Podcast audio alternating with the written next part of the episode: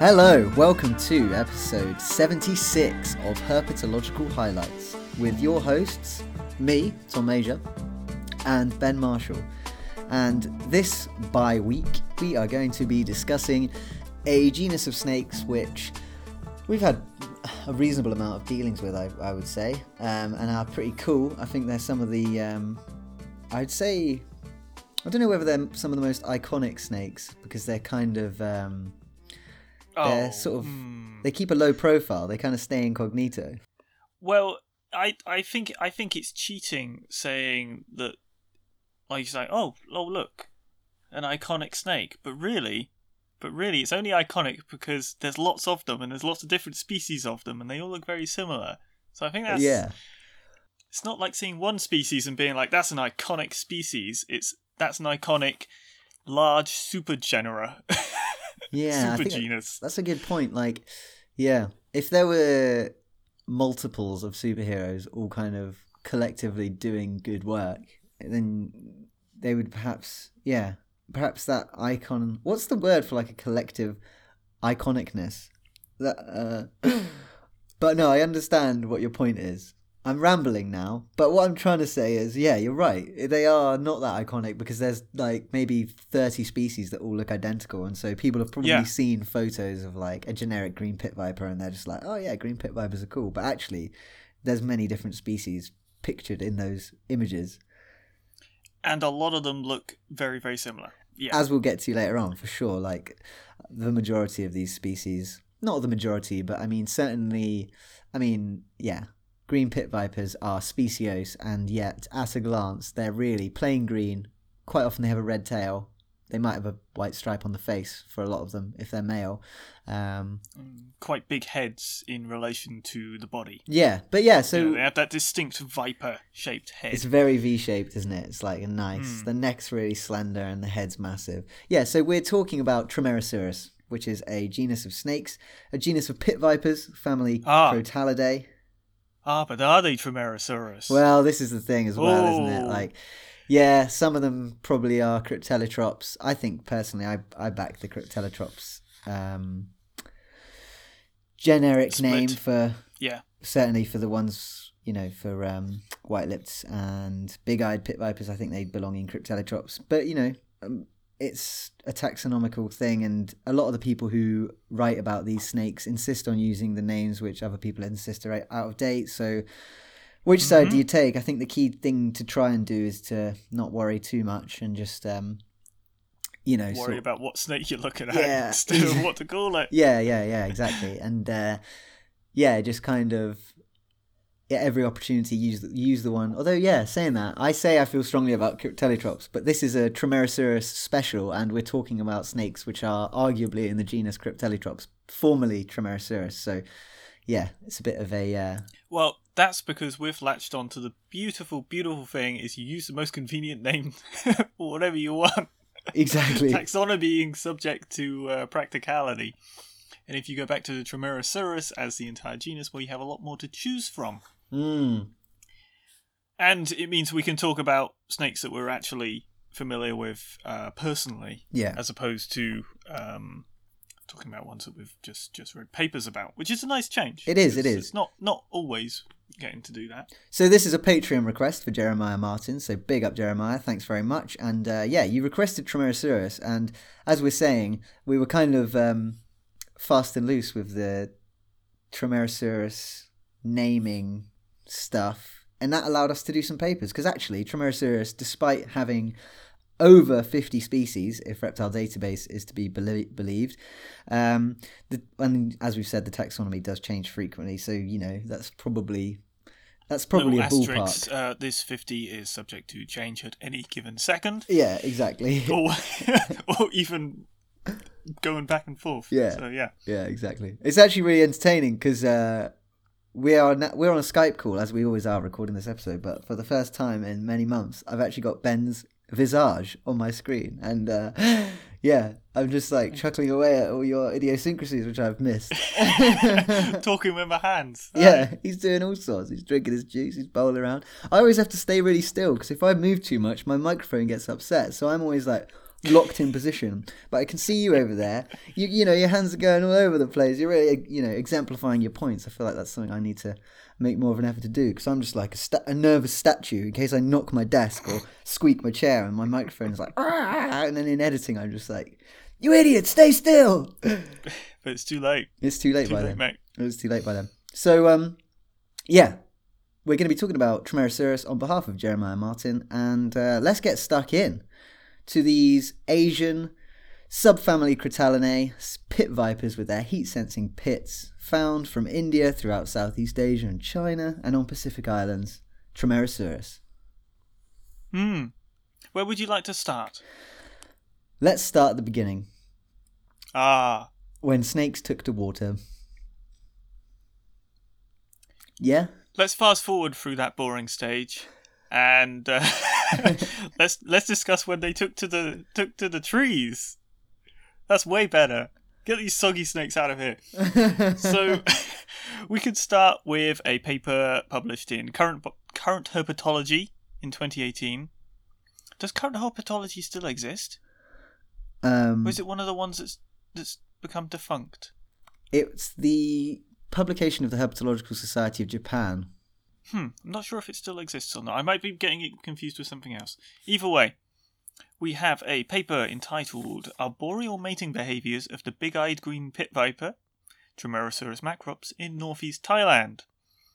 Uh, it's by Strine, Brown, Barnes, Major, uh, Hill, and Suwanwaree.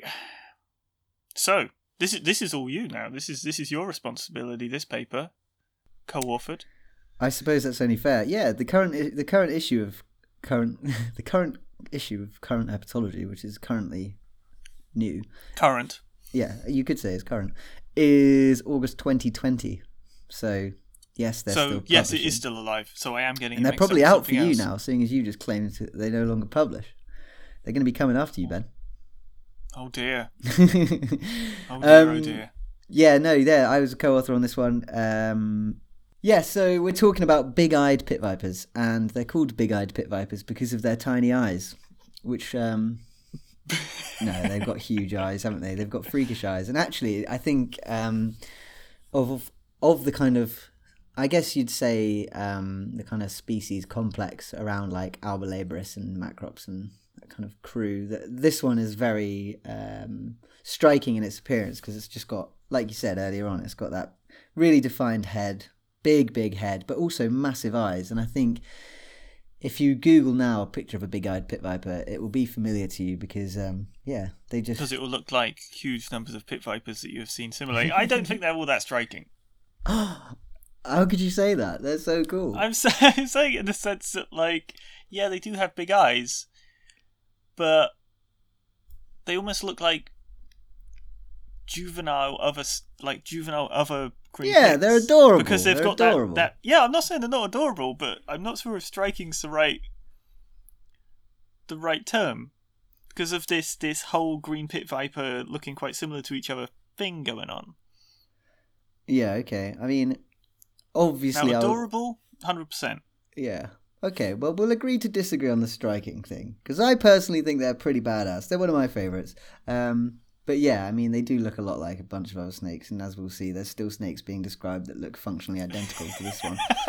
Um, that's that's all that's all my and even in the paper that- we're going to cover later on. Anyway, I'll get to it later on. Yeah. But, uh, yeah. So basically, the research station Ben still works at uh, Sakaerat um, up in northeast Thailand. I was there as a volunteer helping out a guy called Kurt Barnes, who's a another co-author on this paper uh, during his master's research and his research was investigating the behavioral ecology spatial ecology and you know behaviors of the uh, local green pit vipers uh, not just Trimeresurus macrops or Cryptelytrops macrops um, but also uh, Cryptelytrops albolabris the white-lipped pit viper.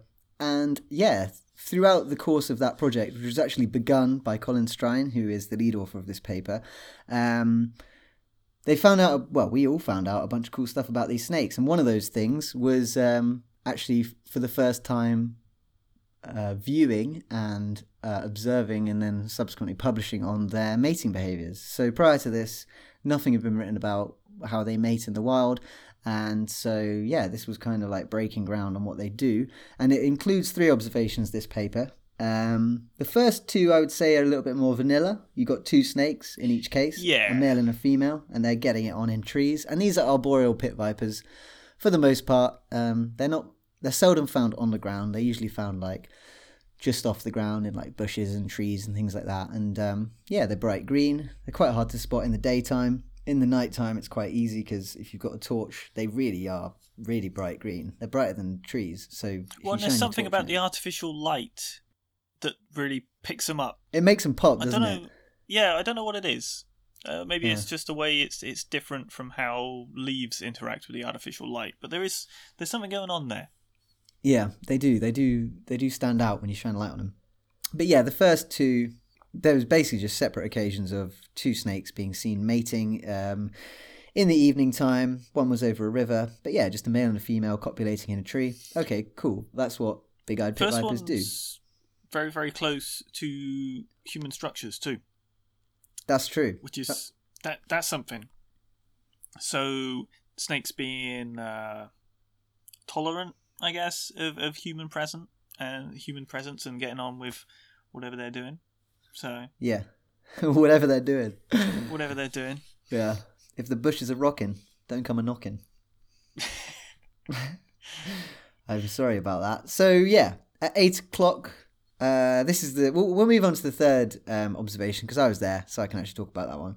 And uh, yeah, it's eight o'clock in the evening, and someone spotted two snakes, and they are literally in. There's like a. Um, so the research station is like a, se- a series of buildings. There's like administrative buildings. There's like a mechanics, a car garage place. There's like a cafeteria, and then there's like numerous dwellings where either researchers or students are like living. You know, it's it's, it's quite a um, impressive collection of buildings in the forest.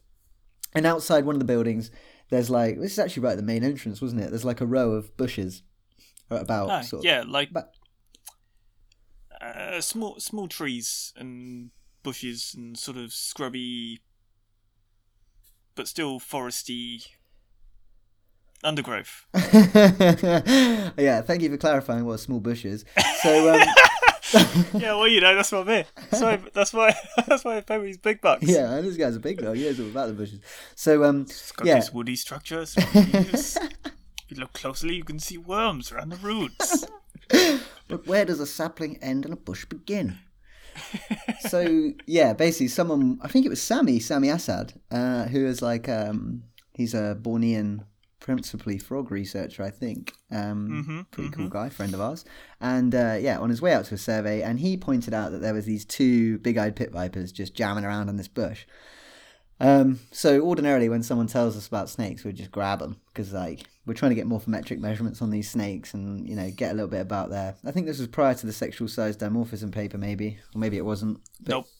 It's two years after. Two years after. Oh, okay, okay. Um, I think I'm pretty positive that's 2016. Yeah, you seem sure. So then, regardless, we were still trying to like you know get morphometrics as part of the mark recapture that was going on, and uh, but luckily, Bart uh, Bartosz Nadolski, who's another researcher at the research station, had the presence of mind to be like, wait, don't catch them, they might do something. Um, and sure enough, me and Kurt decided to set out and watch them. And uh, 20 minutes later, the two snakes began mating, and they were sort of copulating in this low bush just outside the cafeteria, as I've said. And um, the females are much bigger than the males, so if you were to see this scene, the first thing that would strike you is that the females are massive compared to the males. They're like twice the size. And uh, yeah, the snakes started to mate, and they continued to mate for a couple of hours. Not a lot happened. It was all pretty standard. The female kind of moved around a little bit in this bush. Um, at one point, she kind of went up in the bush and dragged the male behind her, which was like kind of bit wincy because you could see what he was being dragged by, which was his hemipene, which was like, you know, not very pleasant. Uh, but anyway, that carried on for a couple of hours and it was pretty chill, not much going on. But then, about 10:45 in the evening, someone spotted a third snake hanging around on the ground near the pair. Um, me and Kurt wanted to record this observation in full because, as I said, like you know, no one had written anything about these snakes mating in the wild, so we were keen to try and see what was going to happen. And so, And is it a? It, it's pretty rare to see snakes mating arboreally, right? That was that was the other sort of neat aspect of this. Yeah, and I think that probably just reflects the fact that arboreal snakes are harder to sort of observe That's doing true. anything, right? Yeah. Like, Yeah. yeah. Um, but yeah, prior to this, I think the only snakes that had been seen in the wild mating in a tree were um, diamond pythons in Australia. Mm. So it's kind of neat that they're actually just like, you know, not only are they arboreal when they're hunting, you know, and when they're resting and whatever, but they're also mating up in the trees, which is pretty cool. Um, or in this case, in a bush. So yeah, me and Kurt decided let's stay up all night and watch these snakes mate. And uh, yeah, it got pretty weird.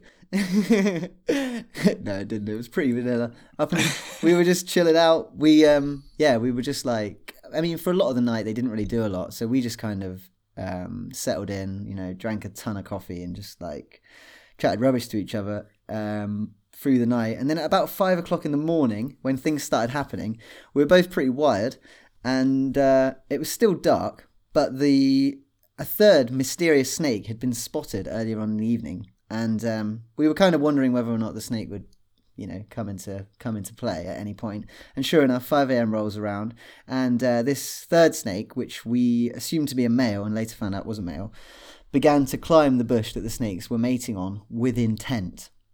And as soon as this interloping male reached the mating couple, quite to our surprise, the um, male which was mating with the female actually bit the third snake on right on the head. Literally, just like wow, struck him straight on the head.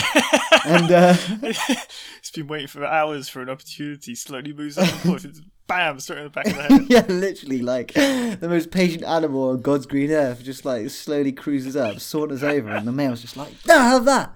And um, I mean, this was very exciting for us because obviously we'd stayed up all night in the hopes that something would happen, and you know, expectations were beginning to wane. And sure enough, we get some like snake combat live, which was awesome. And um, yeah, following on from that, the male was bitten. He was quite surprised, I think, as well. And there's like blood coming out of his head, so it's a pretty good bite. Um, but this didn't actually put the snake off. So he tried to approach again, and this prompted more violence from the male, which was already mating the female. He struck him twice more, although we couldn't see that there was any sort of bite wounds from those. And after that, they actually engaged in a wrestling match where they rolled together on the floor. That was kind of more akin to what you'd expect from snake combat, where they were like sort of loosely trying to force each other down, but really it was all mm-hmm, happening very mm-hmm. fast, and they were just kind of like intertwining with each other. Meanwhile, of course, like they're doing that. The two males have like dropped to the floor and they're just like battling on the floor. But the hemipene of the the male that was originally mating is actually still inside the female, and it is like stretched out horribly. It's just like an elastic band ready to snap, but um, it never did snap, which was good. Um, thankfully. After a while, it seemed as though the interloping male was like needed a break, so he sort of moved about 30 or 40 centimeters away. So the pair is still mating, and the uh, interloping male is just like hanging out nearby. Um, and that went on for about an hour and a half. They were all just kind of chilling until just after 7 a.m. The interloper came back and like bopped the male who was mating with his head. It was quite a targeted attack. He like snuck up and just went bop, and the male which was mating had obviously begun to relax because it fell straight out of the bush onto the floor, and um, yeah. That didn't actually stop them mating though. The hemipene was still attached, so although the male was on the floor, he was still mating the female. And then everything kind of calmed down for a bit until a little while later, the male decided to get involved again. And this time, he was like on top and sort of next to the mating pair, and he was using his tail to like wriggle and try and like where the two mating snakes' tails were like interlocked. He was like pressing his tail in between them and trying to like force them apart. Um, he was eventually successful, and uh, the two copulating snakes separated. And then the new male tried to mate with the female, but she seemed pretty disinterested, and it didn't actually happen. And then uh, after that, they all just kind of went their separate ways. And after about another sort of hour, we decided like let's capture these snakes and we can like find out for definite who's who and what's what. And sure enough, it was two males and a female.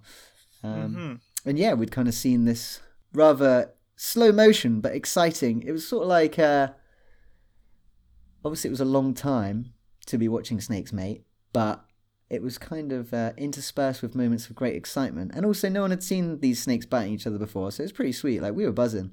Um, and Well, yeah, result- yeah, buzzing, buzzing from that, and buzzing from the coffee. I remember seeing the footage that you recorded. It's it's some Blair Witch level shaky.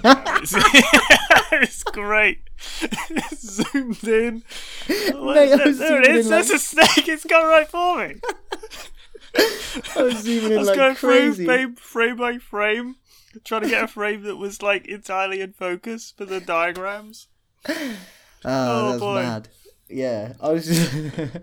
I Uh, think it was on a it was on a tripod or a monopod or something. So was- yeah, Oh, it was uh, it was pretty shaky footage. I mean, mate, I was like, I'm surprised I didn't overdose on caffeine. Like, it's a miracle there's any footage at all. I mean, me and Kurt were just like, yeah, but we the coffee, the yeah, the, the the hot water boiler was what, fifteen yards away, something yeah, like that. that's it. Yeah, I was. Yeah, it was like lots of coffee and then like Milo powder in the coffees. It was like delicious caffeinated mochas.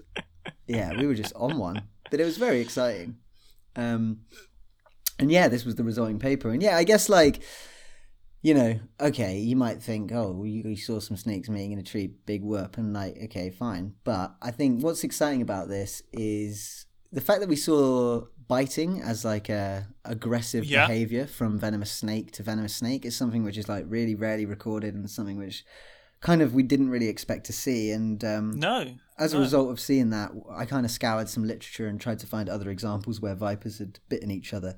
And it is very rare. It only really seemed to occur in captivity. Uh, you know, in the sort of earlier part of the 20th century, lots of people were publishing um, observation, behavioral observations of snakes that were taking taking place in captivity, and so there's various incidents of like there might be three or four vipers in a vivarium or in a pit or whatever it might be, and um, yeah, they're like seem hence to be Pit Viper. yeah, they seem to be combating, and you know, they're like they might be doing the kind of ritualized combat, but then they might be like biting involved as well. But you just don't know in that environment whether or not they're Yeah, whether or not they do that in the wild, or whether it's just because like it might be the case that there's a subordinate animal that can't get away, or whatever it is, um, and they end up Mhm, biting each mhm. other. So yeah, first time wild um, venomous vipers had been seen biting each other because you just kind of I always kind of assumed because you see the like you call it ritualized combat and I think like ritualizing anything is a little bit beyond the scope of what snakes can do but the the, the reason I think it's called ritualized combat is because it's not combat where you're trying to kill it's not combat. Yeah. yeah, or even maim or, or disable an opponent. You'll it, it is a test of strength or or prowess or whatever the correct term is. Yeah, Yeah, So it's a prowess. competition. Yeah, it's like um, it is just a a, demon, a demonstration of superiority without any actual violence, and then you know, contrary to what you normally see, where snakes wind around and try and get on top of each other and force the other one down, this was biting, which was yeah, a big surprise. Yeah, I'm not sure about the damage aspect actually. Because because you think of uh well, I suppose they're not reptiles, are they? What are you thinking of?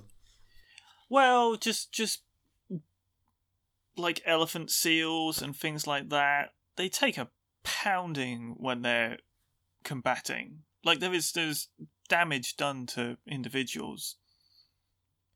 And I'm trying to think of a reptile example where individuals are taking like are taking injuries during combat. And therefore slightly undermining this the idea of it being ritualistic rather than you know one one giving up because of damage sustained. Hmm. Um, I'm wondering if maybe komodos. Oh yeah, komodos go go pretty savage on each other, don't they? Lots of monitor lizards do.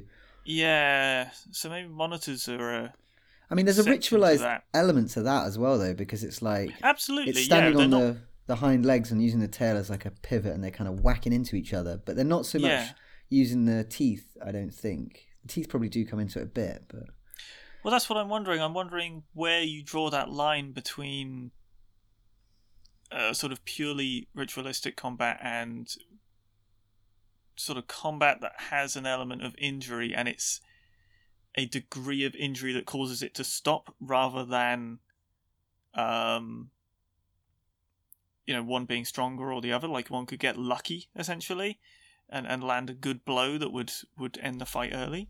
Hmm, yeah. I like your example of elephant seals though. Although watching them fight's quite frustrating isn't it? Because they're just like these big slugs of meat and they're just whacking into each other. You just think if they had arms, it would abbreviate the whole situation. Give them a slap. Do you know what I mean? It's, it's a nightmarish situation. They do stick their teeth out though, don't they? And they kind of like Yeah, do the worm. They do the latch worm. onto each other. Yeah. It's Yeah. Not nice. But like you said, they're not reptiles, so who cares? Uh, exactly. Yeah, it's it's reptiles. I feel like is slightly harder to. I'm sure there must be examples. You got any frog combat? You got any frog to frog combat examples? Frog to frog combat. There must be some. There must be. I mean, there's definitely frog wrestling, isn't there? Yeah, and I mean frogs. Frogs tend There to get very weird- worked up in the old breeding pools. They do. And there were ones that were accidentally drowning slash drowning each other that we discussed a while back. The um, Oh yeah, what yeah. were they? The some sort of desert frog that was doing that. And cane toads will famously mate with like a beach ball if it's floating by. Yeah, but that's not really the same as combat. Maybe they hate beach balls. I don't know. I'm. they got a funny way to show it. Um, I I feel like there are some frogs that probably do have some sort of. Don't you get like fanged frogs and stuff? yeah, there's those ones. Isn't there a species of weird fanged frog? Yeah, it's those ones that it, it comes out of the side of their face, doesn't it? But it wounds them. I think Are they like teeth. Oh, not the ones that with the headbutting. Not the headbutting ones. Oh gosh, I'm a bit out of my depth here. Yeah, let's just pass on it. Let's just. I'm just getting pictures of people having photoshopped vampire teeth into frogs. Well, we'll leave we'll leave this with a big question mark and lots of mystery. Yeah, maybe if on. anyone's got an example of frogs fighting against each other, send us a link because that'd be a cool topic for an episode. battle frogs. Battle frogs. We've even got the title sorted out already. Mhm. So um, yeah, that is kind of the end of that paper. Um, I will say there's some lines in this paper I don't like. If you're going to go read this, I want to I want to say this here publicly because I disagreed with this when this was in press and like I got downvoted. Basically, at the end, it says okay. Basically, the point that we were making is like well, the point that my co-authors were making is that um, T macrops, Trimeresurus macrops, where they're mating at the end of the rainy season, right? So this was in October. Um, they're mating in September and October, where it's nice and wet in Thailand. Um, and these are snakes which bite a lot of people, right? Like, Yeah, it's up there with I think it's most bites are coming from Trimeresurus species, but thankfully not the most deaths Yeah. because their venom isn't yeah, that way inclined. They bite lots of people local, 'cause- local damage, not yeah, they bite lots of people because they're in the, life threatening. they're in the bushes and stuff. But um, Yeah, and it's green on green. people. You know, Yeah, green on green on green. Yeah. Um, but yeah, so the end of the paper it says knowledge of the time of mating of T macrops has relevance to snake bite prevention because male snakes may show increased activity and defensive behavior, being more prone to bite during mating season. Okay, we said may. That's a good start, but personally, I think it, uh, I lo- I lo- I love this with having stuff that you've been a part of because it actually it lets you lets you pick it apart. Yeah. guilt free. Yeah, so the, Delicious. the last sentence of the paper is thus risk of T macrop snake bite could be elevated at the end of the rainy season in northeast Thailand. And then I think that originally said the risk of T macrop snake bite is elevated at the end of the rainy season. And the word aggression, I remember, was taken out and replaced with defensive behavior. But I still don't think there's any evidence to suggest that the risk of snake bite is elevated during the breeding season. And um, in the other paper we're about to uh, we're about to discuss, they actually cite this paper and mention that part of it that we'd said that they're more likely to bite in the rainy season. I hate that. I hate that. I don't think it's true at all. I think there's no evidence. I think it all came from like someone found a paper or a book which said like, oh, there's more testosterone during the mating season and testosterone is linked to aggression. Well, that's just such a gross oversimplification. Testosterone can be a counterbalance to some of the um, what's the other one? Um, what's the other stress hormone? Um, Uh, corti- corticosterone. Cortic- yeah. Cortico. Cortico. corticosterone, corti- cortisone. Um, Yeah, yeah, it can actually be. It can actually temper the effects of cortisol. So, yeah, that's just not true. So anyway, I just thought I'd get that off my chest. yeah, it, it's a little bit beyond the scope of. Well, it's actually a chunk beyond the scope of what the note is. Yes, it's something to investigate further. Um, I feel like if you'd mo- if that was moved somewhere else in the discussion and it didn't end on it, you'd have less of an issue with it. Yeah, I just don't necessarily think that's accurate. but otherwise, I think it's pretty cool, and I'm I'm I'm uh, yeah, I've thoroughly enjoyed being a part of this. Yeah, it was a cool observation, a cool little uh, scenario, which which plays into sort of broader patterns that people had seen in other species with the dimorphism and, and things along those lines, and kind of novel and neat because it's in a tree. It's in a tree, right? Even if the tree is quite small. and if you do need to know anything more about what constitutes a tree, uh, I know a guy. So, let's move on.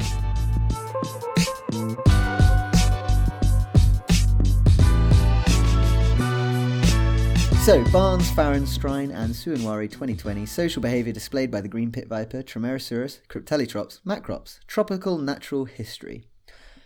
So the title says social behaviour displayed by the green pit viper, but temper your expectations. They aren't making friends. Whoa! Yeah. This is sociality by its strictest definition. Animals are interacting with each other. I wouldn't necessarily say they're. I wouldn't necessarily say it's social behaviour, um, but it's certainly interesting observations of snakes interacting with each other um, in ways which, you know, previously we weren't aware of. So again, this is the same same guys looking at the same snakes. Um, Curt's the lead author this time. Um, you know, this is res- result of. Uh, this is actually a result of um, putting camera traps out. So what what what Curt and um, what I was helping out with when I was there is like we'd find a snake and it might be one that we were tracking or it might not, and uh, we'd set up a Bushnell um, camera, so like a trail camera, and the camera would be pointing at the snake. And then we'd leave it overnight and it would take a picture every minute or so. And then we'd review the footage. Reviewing the footage was painful because the snakes never do do anything. anything, Just sit oh there. god god yeah they just sit there and then they sit there and they sit there and they sit there for night night after night after night and occasionally they'll eat something and that is pretty cool and um But if they eat it in in you know a couple of minutes, you get two photographs of it, right? Yeah. Yeah, yeah, yeah. And like, I think, yeah, I'm like making light of this as a method, but I actually think it's really cool. I think it's a good method. And I think It is, without without it, you know, I mean, we just said how many people have witnessed green pit vipers mating, like a few, a handful of people, and um, how many people have witnessed agonistic encounters outside of that one we've just talked about? Well, none. So this is actually the first. You know, the first evidence that these snakes are actually kind of doing these social Well, interactions. certainly, certainly Um, documented in this fashion. I mean, I'm I'm sure a lot of these things have been observed, but just not formally written up in a way that's accessible. yeah that's i mean that's yeah i mean that goes for all things to do with um snake you know Yeah. behavioral ecology stuff it- i mean anytime we say like this is the first record yeah like obviously people have been seeing this i mean you assume that people have been seeing this stuff and i mean human beings have been living on us alongside these animals for our Yeah. entire history so like there's a good chance in the past hundred thousand or so years since apes became man somebody's seen a snake do a thing yeah i mean but no one's written it down Yes, Yeah. in in a language we can understand. in a language we can speak and read. Uh, yeah, so basically, yeah, the trail cameras are on the pit vipers, and generally speaking, what Curt does is he sets it up and it's pointing at the snake. The snake's in ambush, right? So the snake's sitting there, coiled up with a little S bend in its neck, and it's waiting for a frog or a lizard to walk by, and then smash. Predation event. But what what they didn't expect to see is that occasionally, when a snake's ambushing, another snake will come across it, and as it turns out, the snake which is ambushing will actually chase the interloping snake away, seemingly perhaps defending its Little spot. chosen ambush site. hmm Could be argued that that's a bit of a stretch. It could just be, you know, territoriality. Really, we don't know. But what happens is there's a few instances in this paper where a snake will be ambushing and another one will come along and the snake will react aggressively and chase the other snake away. And that's quite surprising because other authors talking about these snakes have actually explicitly said that big eyed pit vipers are known to completely ignore each other, 100% ignore each other. They would never ever do anything when they see another snake. And of course, as it turns out, that's not See, quite true. that them ignoring each other because there are people about watching them, and therefore they are more inclined to not move due to their primary defense being, you know, crypsis not being spotted? And so this camera trap method is relaxing that a little bit. It could be I'm that. just thinking of reasons why it would differ and having people about.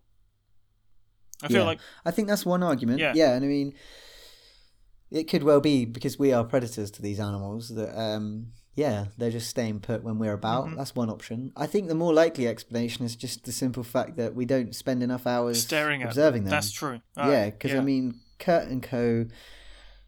They've got thirty-four thousand minutes of footage here, and I mean, I've probably spent about 34 twelve thousand minutes. Thirty-four thousand minutes. What does that translate to in something into smaller numbers? Thirty-two thousand over sixty. I'm not going to do that in my head because I'm lazy. Five hundred and thirty-three hours. Damn. Okay, let's divide that by twenty-four. Twenty-two days. My gosh, they went through all of that. yeah, How many? How many images Yeah. per? Oh, it's an image per minute, right? yeah, yeah, yeah. yeah. Okay, so it's a little bit cheeky saying minutes, but it makes sense. That is the duration of the study, yeah. All right, all right.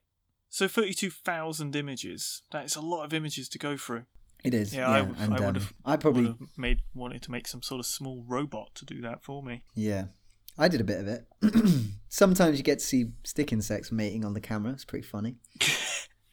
As in on the camera or near the snake. All over, mate. All Oh. over, mate. They are promiscuous. Let's say that. And uh, yeah, unabashed copulation from the stick insects all over the screen, really. Outrageous. Um, but yeah, so yeah, essentially, I think this is kind of like a little teaser, really, isn't it, for Curt's um, PhD at large? Because he's now gone on. He's still doing a lot of camera trap stuff, and he's still researching these same snakes in Thailand. So I think this is kind of a precursor to what he's now doing um, with like videography and analysis and Mhm. stuff. So I think there'll probably be some cool stuff coming from his direction in the Yep. future, which we can look Yep. forward to. But yeah, no, it's cool paper. You know, friends of ours as authors, and uh, yeah, some like novel behavior. And the thing is, like, it takes time to build up an idea of how animals operate. You imagine like the first person to see two lions have a fight was just like, wow, two lions having a fight. And now look how much we understand about the like social complexity of lions. And I'm not saying that pit vipers are going to turn out to have social structures as complicated as lions, but we do know that they're not completely devoid of social behaviors. You know, rattlesnakes are more likely to be found aggregating in dens or basking with snakes that they are related to over snakes they aren't related to, even Mhm. when you account for where they um, themselves were born. So it's like, you know, rattlesnakes know who their family are, they hang out together. You know, there's definitely scope for more stuff of that ilk to come from snakes. So, um, yeah. Yeah, it's a good building. Yeah, I don't think there's any reason to assume a lack of sociality either. Okay, it's hard to, you know, it's, okay, why haven't we seen it, sort of stuff. But animals operate in the world in lots of different ways, and they're not ways that we do. So they're working on cues that we don't see, we don't react to. So it's And then yeah, they're doing it more slowly as well. Like the observation that we were just talking about, where we saw the snakes biting each other, they did that over 12 hours. Mhm. Now, you've got to have a lot of patience to watch things for 12 hours. Um, you know, that interaction, if you, if, if, if, if, basically, yeah, if a male and female human being were copulating and then an interloping male came and there was fisticuffs, that would be like a two minute interaction. And then it would all be done and dusted. So, timescales for behaviors like this. Yeah. So, it's worth considering. So, from snakes in trees to snakes in streams. Yes. Yes. That's that's where we're going. Uh, we have a paper published in the Herpetological Bulletin in 2015. 15. Uh, Trimeresurus malabaricus. Yeah. Mm. Diving behavior and underwater apnea duration. Underwater apnea duration. Yes. Apnea or breath holding. by Bhaisare and Pelling. I gotta bef- before we get into this paper, I've got to complain. Uh, we've had three different journals, correct? Three herpetological Yeah. journals. We have current herpetology, we had tropical natural history, which isn't actually strictly herpetology. So that's, you know, and then herpetological bulletin, and they all do the block capital author list. I I hate that. hate it. I want to copy and if they're not coming up in my citation manager properly, they got the block capitals. I got to change them by hand. It's very frustrating. Yeah, luckily Word has that like highlight sentence case thing, which helps. Yeah. But it's not like I just don't want to have to do I- any I of that. If you're a journal, Simply don't understand why yeah, they why do it. Capital letters? I mean, yeah, it's just it's just difficult. No one's shouting anyone else's name. don't do it Well, I suppose unless they are. unless they are, and then. So yeah, Trimeresurus malabaricus, hmm the Malabar pit viper. This species is endemic to the Western Ghats of India. Uh, the Western Ghats, Ghat is a word in common use in India, it refers to valleys. It's essentially a word for like hillsides and valleys. And the Western Ghats are an area on the western coast of India, hence the name. And they catch all the moisture coming in off the ocean, making them lush, forested, and a big hotspot for biodiversity. Yeah, we've talked about Western Ghats many times before. I feel, I feel we had new species description. We talked about those weird purple frogs. It comes up all the time. It's all coming from the Ghats. And the Ghats are covered in water sources, and this is a viper which is often found near water, and they love eating frogs. And the Malabar pit viper, it's quite variable in colour. The base colour can be like yellow, green, or brown with like, you know, various kind of markings. They can also be quite dark in colour. They can be like sort of dark browny, almost black. Um, so variable in colour and again a snake which there isn't a huge amount known about their ecology. Um, people have been wasting their time tracking king cobras around here and ignoring the vipers, from what I can Well, see. Well, no, sometimes sometimes they they looked at the vipers as they were consumed by the king cobra. uh, yeah, so in actually in, in this exact case, they were following a king cobra, the authors, using radio telemetry, and the authors saw a Malabar pit viper on the bank of a small stream. The king cobra didn't see it, thankfully for the viper. Otherwise, as you've said, Ben, it would probably have been lunch. tasty But shortly after the cobra passed by, the snake decided, I'm getting in the stream. And the snake swam to the centre of the stream, did some strange jerking motions, and then it coiled around an underwater branch and remained submerged for 20 minutes. And it was tongue flicking under the water, suggesting it was having a good smell. Maybe hunting, who knows? Maybe, frogs, You know, maybe posture- fish. Maybe frogs, maybe fish. Maybe it was just scared of the king cobra. Who Maybe it was scared We of the just really don't know. Could be scared of the Mhm. people. Yeah, probably more likely actually. People traveling through the forest with a much less low profile than a king cobra, I should I think. would think so. Yeah. Um, but yeah, the news is the snake went underwater, and there's only other one other viper which is known to be aquatic. in in quotation marks, aquatic, like Yeah, not not uh, marine or pure. no, Yeah, not pure aquatic. You call it semi-aquatic, wouldn't you? I'd say so. We're talking about the cottonmouth Aye. in the USA. Yeah, um, sort of semi-aquatic. Yeah, I don't know really. I think they do spend quite a lot of time in the water. I- I've I never suppose seen. aquatics still living in wet areas. It doesn't necessarily mean they have to breed and, and mate in in the water. I suppose does it? No, I suppose aquatics No. just fine. I'm being I'm being overly harsh. Yeah. yeah. Uh, well, I mean, it is what it is. But um, yeah, there are lots of other snakes which eat frogs and fish and hang around in the water and even hunt underwater. Um, and of course, sea snakes do it. But uh, yeah, vipers, not so much. So it's kind of an interesting observation. And um, they paired that with another individual of the same species, which was seen floating in a water tank known to be a breeding pool for the Malabar gliding frogs, The Rhacophorus ones with the hilarious hands. Yeah, they got big hands. They're bright green. They're pretty cool. Um, and during the monsoon season, oh boy, they get excited. It's raining. They're whipped up into a frenzy. Uh, they're mating like crazy. And uh, Vipers yeah, it's a really good time to be a Malabar pit viper because they will be chowing down on these frogs. And sure enough, the snake's in this water tank, stretched out in the water. It's kind of floating at the edge of the water tank with its body sort of like leaning on the edge. But its head is underwater and its head is like down in the water. And it stayed like this for a long time, But it's puffed up. which is It's puffed up, so it's floating on top. It's not secured to anything. It is just floating on the top of the water with its head below. It's a very weird looking pose.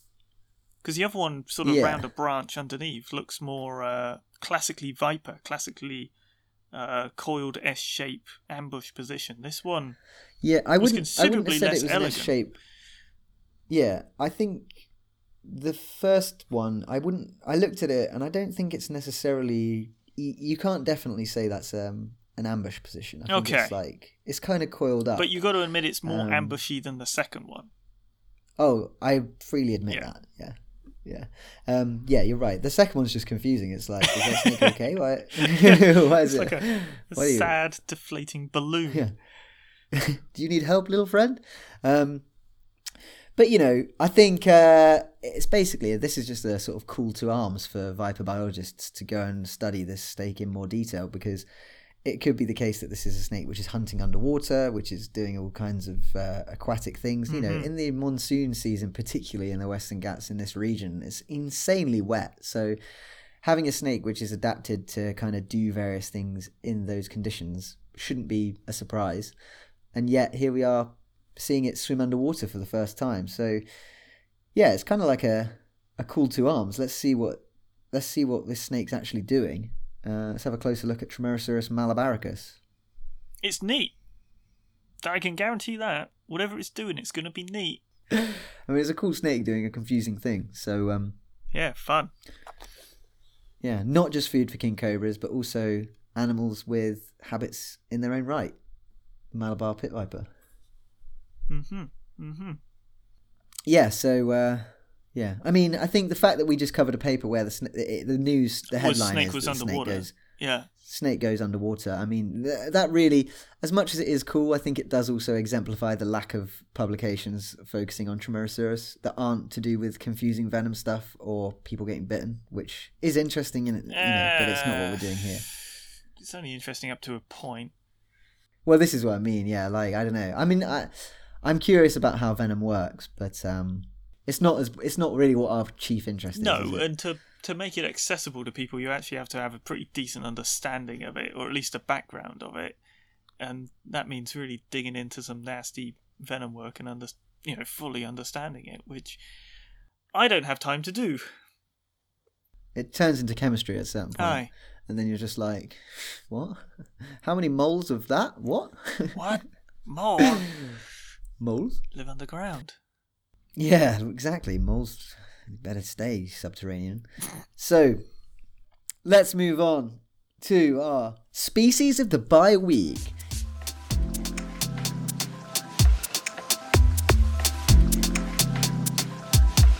Yeah, yeah, we've got a brand new green pit viper, freshly described, hot off the press. So now you can you can pull the audio from the beginning of the episode where we're describing um, describing macrops, yeah? You just paste that in here. We can go have some early dinner. So Ben is making light of the fact that this snake looks like all the other ones, and um, yeah, he's not wrong because it really, really does. I actually, I mean, I have to say the photos in these papers, these. There's like a loose, large team of people who are publishing on these this kind of species complex. The names are quite familiar, and um, in every single one, the photography is like real, real. Good. It's good. nice, Like, yeah, some yeah, really yeah, nice, yeah. beautiful pictures of these snakes. Um, and it is. It's a green pit viper with a nice yellow eye. It's, It's got that slight body is- um, blueness to it, to some of the scales, which Yeah, you see around the in. head. Um, I feel like you see in macrops more than albolabris, but I feel like do, this has a nice experience. albolabris-like front of face. yeah. I think it's got Albolabris front of face, and then Macrop's eye, Yeah, and a then little bit. Macrop's jaw. Yeah. So it really does just look like a big-eyed pit viper. I'll be honest. I, it is um, it is uncanny how similar it looks, and uh, it, they actually do explicitly say in the paper there's like a, a section on how it differs from all the other species, and in the Macrops bit it just says like yeah, basically the same. Oh yeah, you know. Oh no, sorry, yeah, no. It says here the excuse me, the Albolabris one is different from Macrops, yeah. but in terms of Albolabris, the white-lipped pit viper, it says uh, hemipenes relatively longer. Okay. Oh, so the hemipenes are actually twice as long. Okay, That's, that's, a quite big difference, but not going to be something that you're going to spot easily in the field. Um, an orange stripe on the ventral part of the tail is also different.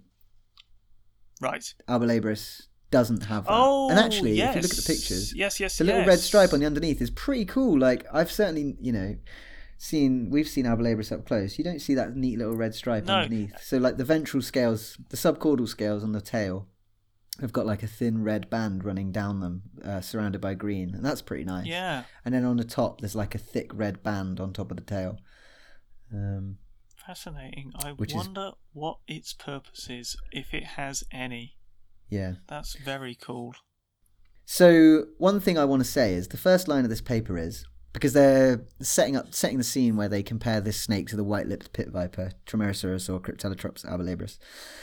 And the first line of this paper is the white-lipped tree viper, Trimeresurus albolabris, is one of the most common species of the genus Trimeresurus.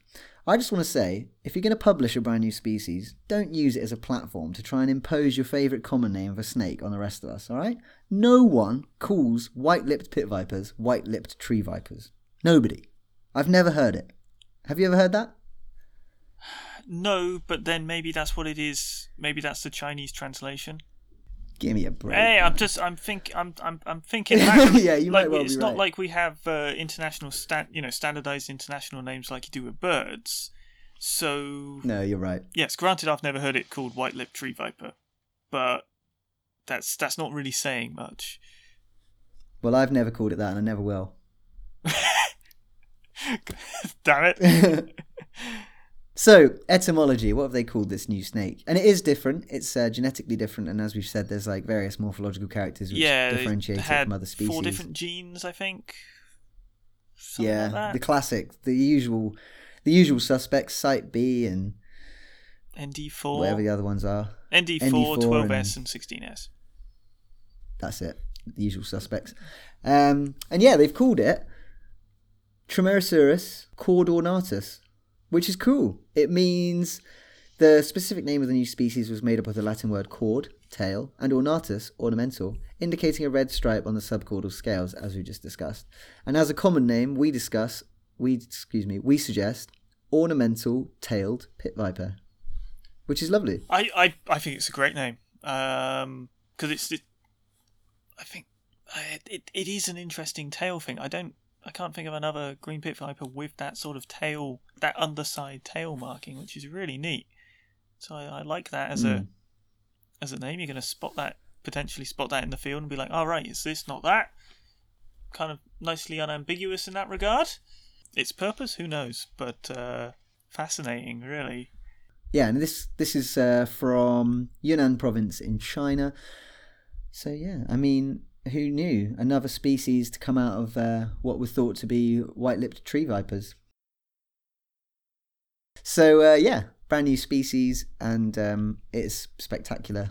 And uh, yeah, And I suppose if it was, if you were to be using the Cryptelytrops terminology, it would be a Cryptelytrops, would it? What is what is what is uh, Insularis? Um, I think Insularis is Cryptelytrops. You say that? Well, if that's the case, then it's Oh, going to yeah. be It's Cryptelytrops, nest- isn't it?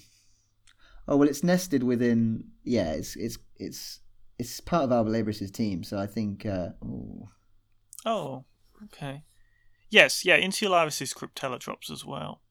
So it's going to Yeah, be between definitely. two Cryptelytrops, so it's would likely be one of those as well. If you wanted to use that nomenclature. Yeah, which many people Yeah. do. So cool.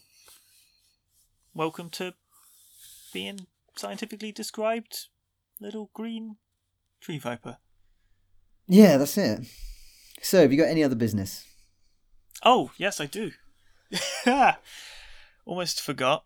So, so, so, so. A little bit of follow up on trade stuff. Had a lovely email from Raymond Little, uh, drawing sort of greater attention to how. Um, I mean, I think we, I think we brought it up, but probably quite briefly. Uh, the regulation isn't so. Rolling back, previous episode had a big chat about trading reptiles, yeah Yeah. and this issue that reptiles weren't being monitored, da da da da da da. Kind of worrying when so many species are being traded, we don't really know what's going on. Hmm. Okay. Proposed solution. Let's find out what's going on and regulate stuff. Okay. Great in principle. Big downside. Oh, yeah, we did bring it up because we talked about the tokes. But he's brought up uh, additional examples with uh, turtles. Yes. Um, this idea that people are laundering species, individuals, as uh, captive bred when really they're wild caught. But also, this is additional aspect of literally smuggling animals through hiding them, which is a which is a serious concern. Um, I, I, I'm I'm not entirely positive of a solution for it, other than having a system that you're only allowing import export import slash export from captive breeders that you're checking up on and that they can provide evidence that they have the uh, materials and, and wherewithal and capacity to, to breed animals to the numbers that they're exporting. It's still tricky.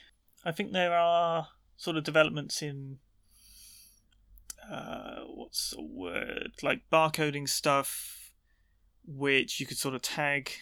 You know, you know, allegedly what your animals are bred from. Let's say you've got a a cohort that's saying, "Yep, these are our animals. These are what we're using for our captive breeding." Okay, we know their genetics, therefore you can test the ones being exported, and if they're not related, well, they're going to be coming from somewhere else, and that's a little bit suspicious. So there's, you know, there's ways to tackle this. They're not cheap, but uh, they're definitely, definitely doable. Because captive breeding should be all very, you know, all very controlled and contained. Yeah, it's it's doesn't necessarily have to be the Wild West if you don't want it to be. We also had a comment from Scott Iper uh, regarding the trade paper that we were talking about. Uh, he asked, has anyone tried to write up a paper or opinion piece to put together an instructional assessment process for the IUCN criteria? If there was a process that could allow a newly described taxa to have an interim assessment made by the authors describing them that would stand until the next revision, that might be an answer. So basically, what Scott's suggesting is the problem being that newly described species might Mhm. be vulnerable to overcollection. Yep. Allow the authors themselves, upon describing the species, to give it a rating on the IUCN. So, for example, they could say, "Yo, it's endangered. You can't collect these."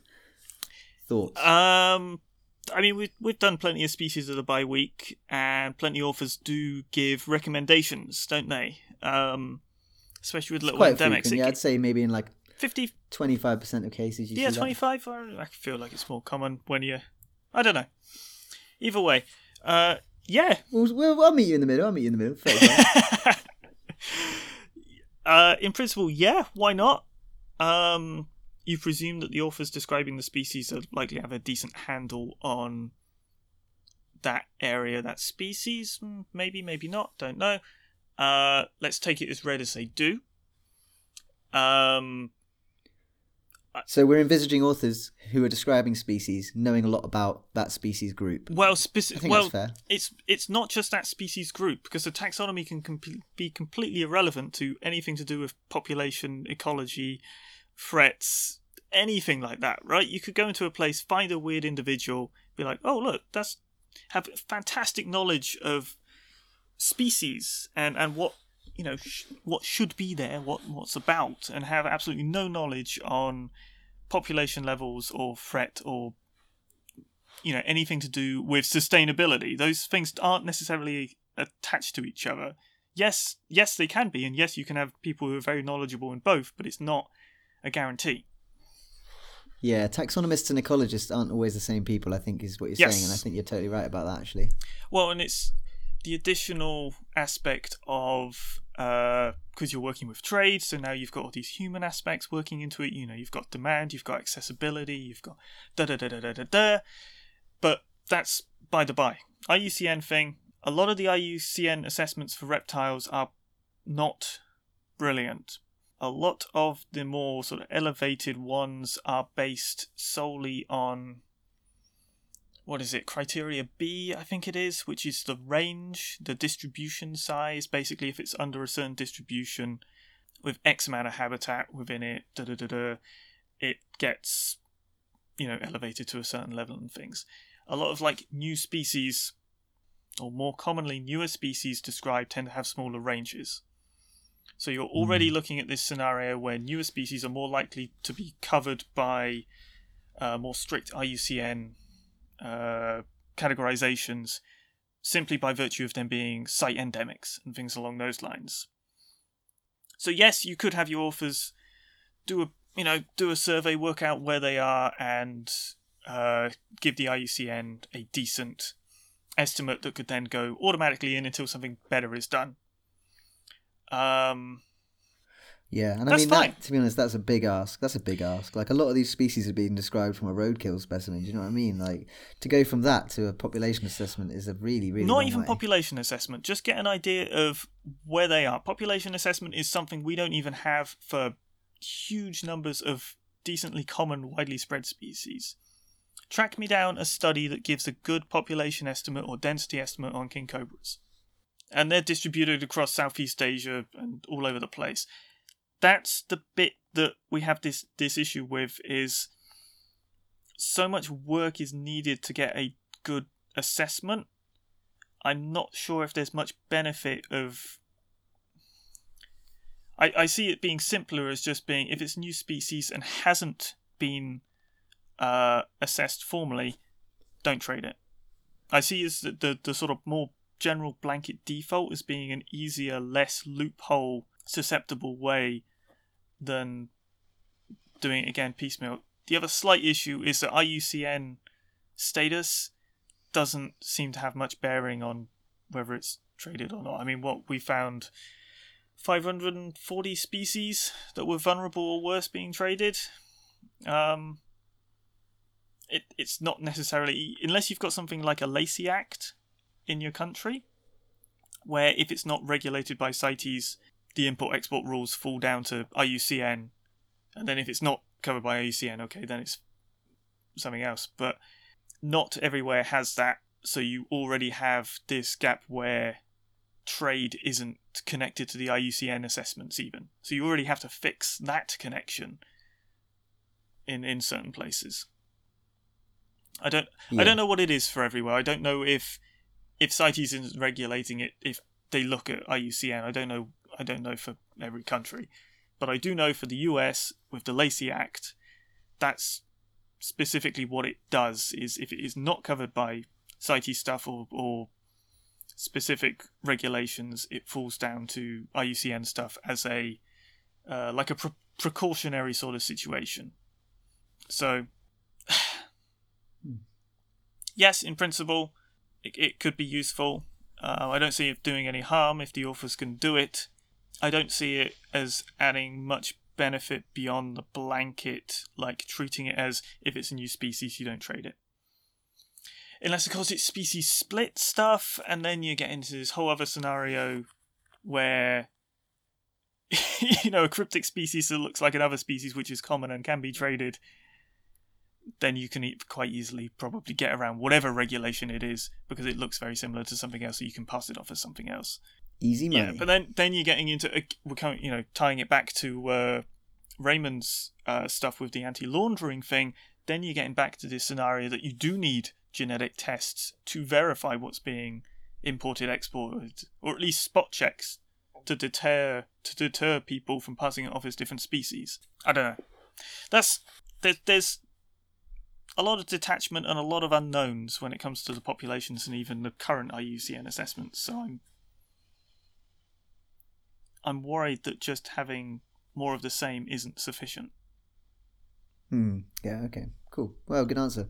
All right. So um, that's it. I think. I think I haven't got anything else. Have you? Uh, nope, I'm gonna put the links that uh, Raymond provided up in the show notes for people who want to learn a little bit more about uh, Turtle trade. total trade stuff and specifically the laundering aspects, which are kind of neat, if a little bit scary. I think that's all I got. So if you've got a dirty turtle, check out these links. How to launder them effectively. Yeah, yeah. All, all the tricks of the trade. Get them, get them through customs, no problem. Put them in your socks. No, I was making light of them being laundered as in like clothes washing. Oh, I see. Well, the put them in your socks still works. Stops them from rattling True around and uh, damaging your washing machine. Cool. All right. So all that remains to be said is uh, thank you for listening. And if you want to get in touch with us, you can. herphighlights at gmail.com or we are on Facebook and Twitter. Um, thanks very much to Jeremiah Martin for being our Patreon. If you too would like to have an episode topic of your choosing, you can be our Patreon at patreon.com slash herphighlights. And yeah, I think that's it. Thank you for listening. Yeah, thank you for listening.